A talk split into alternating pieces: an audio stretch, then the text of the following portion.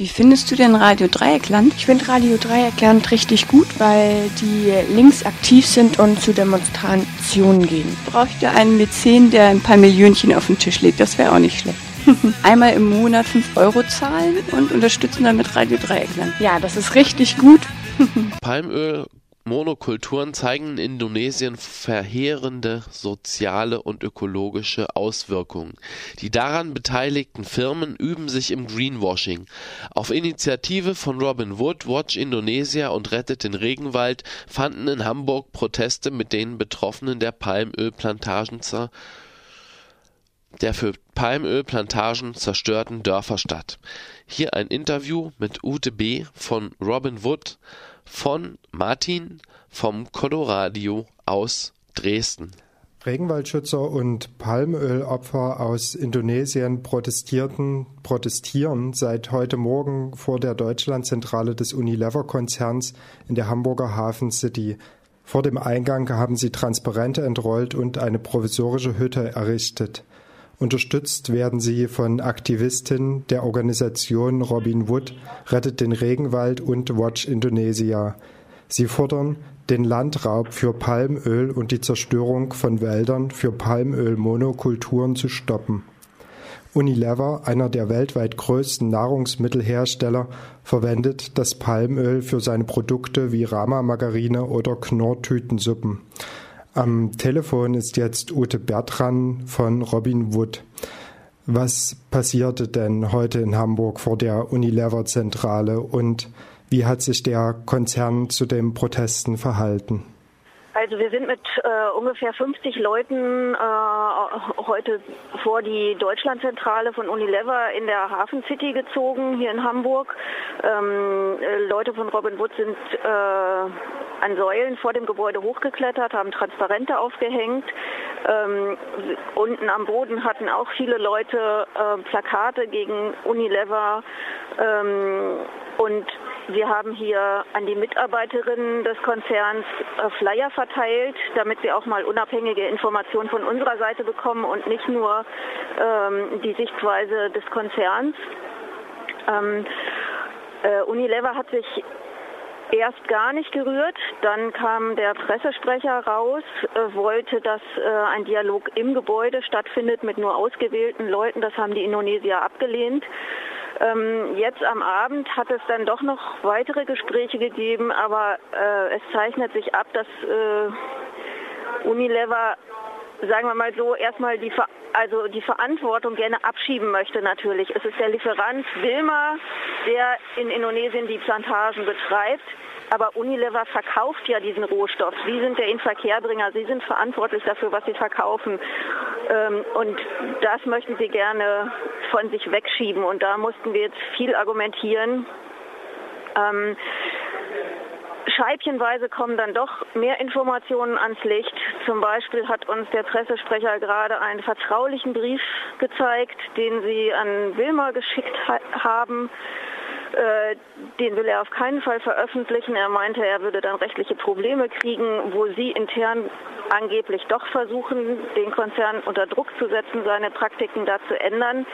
Äh, aber offiziell und nach außen hin ist davon nichts spruchreif und das ist uns viel zu wenig. Unilever bzw. Wilmar selbst versucht ja auch sich ein grünes Image zu geben, indem äh, auf den Schutz von Orang-Utans in den Regenwaldgebieten hingewiesen wird. Ist das äh, nur ein, äh, eine Werbemasche oder äh, wird da ja, tatsächlich was getan? Es ist, das ist auch besonders unerträglich. Auch Unilever versucht sich als das grüne Vorzeigeunternehmen hier zu verkaufen. Hier an der äh, äh, Fassade des Gebäudes hängt so ein Plakat, wie viele Preise sie schon gekriegt haben für ihr Umweltengagement. Ähm, das ist gelinde gesagt eine Frechheit und auch eine Irreführung der Konsumenten. Äh, die stellen sich auch hin und sagen, in Europa äh, werde jetzt schon nur noch zertifiziertes, nachhaltiges Palmöl verkauft und 2015 würden sie das weltweit machen, so nach dem Motto, alles wird gut. Was sie nicht dazu sagen ist, dass das Zertifikat, was sie als Nachweis für diese angebliche Nachhaltigkeit haben, äh, von ihnen selber mit ins Leben gerufen wurde. Sie sitzen dort selber im Vorstand, ihr Lieferant Wilma sitzt dort auch im Vorstand Vorstand. Es ist also so, dass sich quasi die Täter selber die Unbedenklichkeitsbescheinigung ausstellen und sich ein grünes Mäntelchen umhängen. Äh, und das ist einfach inakzeptabel und diese, dieses Greenwashing muss öffentlich gemacht werden, damit keiner mehr diese Lügen glaubt. Die Lage in den indonesischen Regenwaldgebieten scheint ja ernst. Für den Palmölanbau werden ja nicht nur Waldflächen gerodet, sondern auch die Bevölkerung enteignet. Im August diesen Jahres wurde ein Dorf von Sicherheitskräften dort zerstört.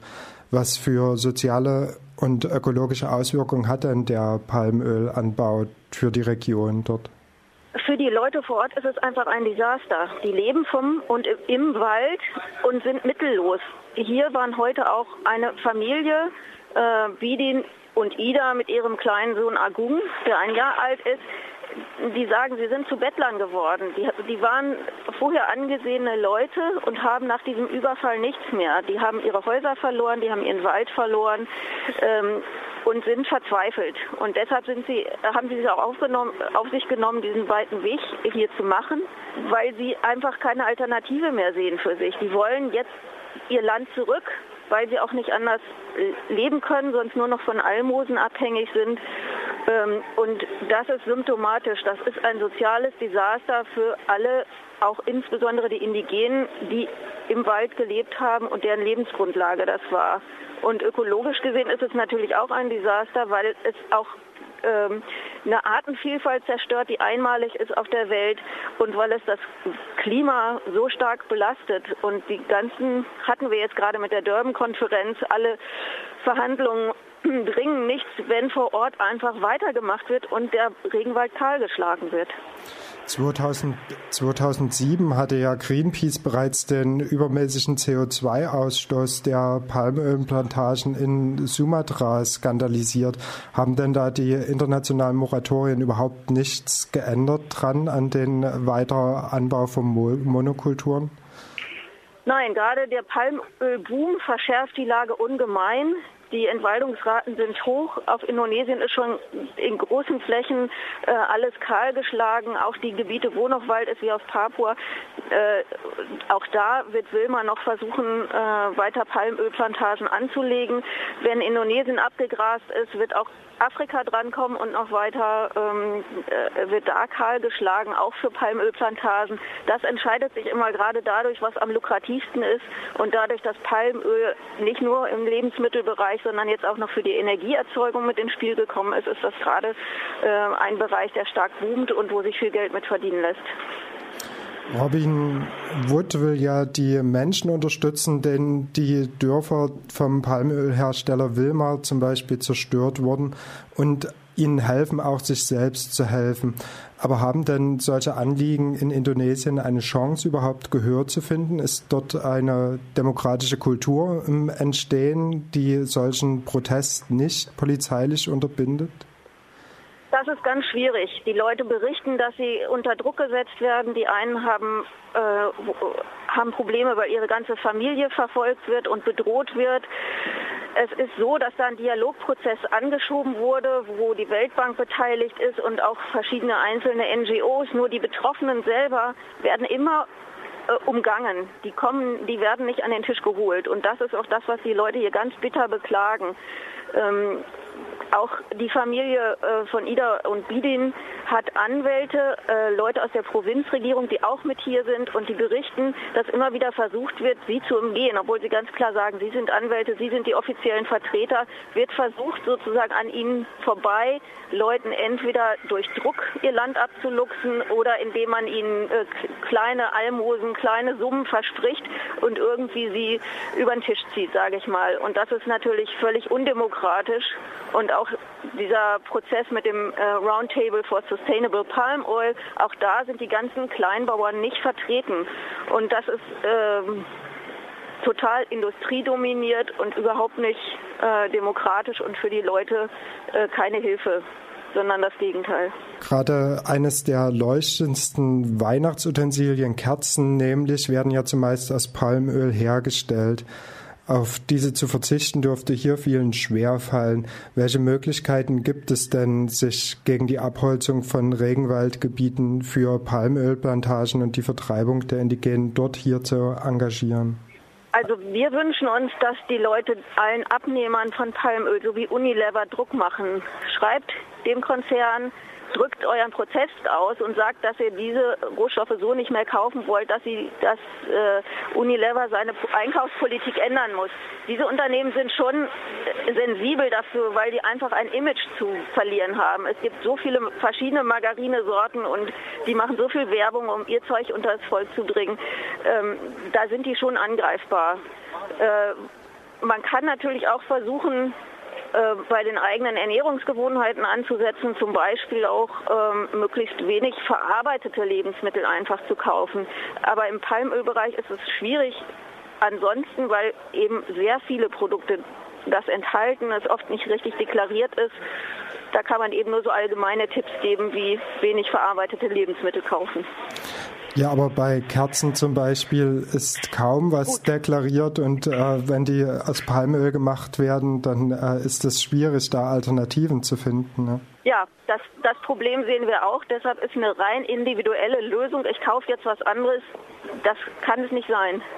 Mhm. Wir müssen auch zusammen uns politisch engagieren, müssen sehen, dass, äh, dass wir die Konzerne unter Druck setzen, dass wir auch rechtlich andere Regelungen hinkriegen. Äh, dass wir uns vielleicht auch individuell beschweren, aber dass man jetzt sagt, allein die Entscheidung äh, an, der Ein äh, an der Supermarktkasse, das wird es nicht sein. Mhm. Dankeschön. Ja, da wünsche ich uns viel Erfolg, äh, um diesem Protest Gehör zu verschaffen. Das war Ute Bertrang von Robin Wood, die heute mit betroffenen Indonesiern und den Initiativen Rettet den Regenwald und Watch Indonesia vor der Unilever-Zentrale in Hamburg gegen deren Ankauf von Palmöl aus Raubbau protestierten. Palmölraubbau in Indonesien, das war ein Beitrag vom Coloradio aus Dresden.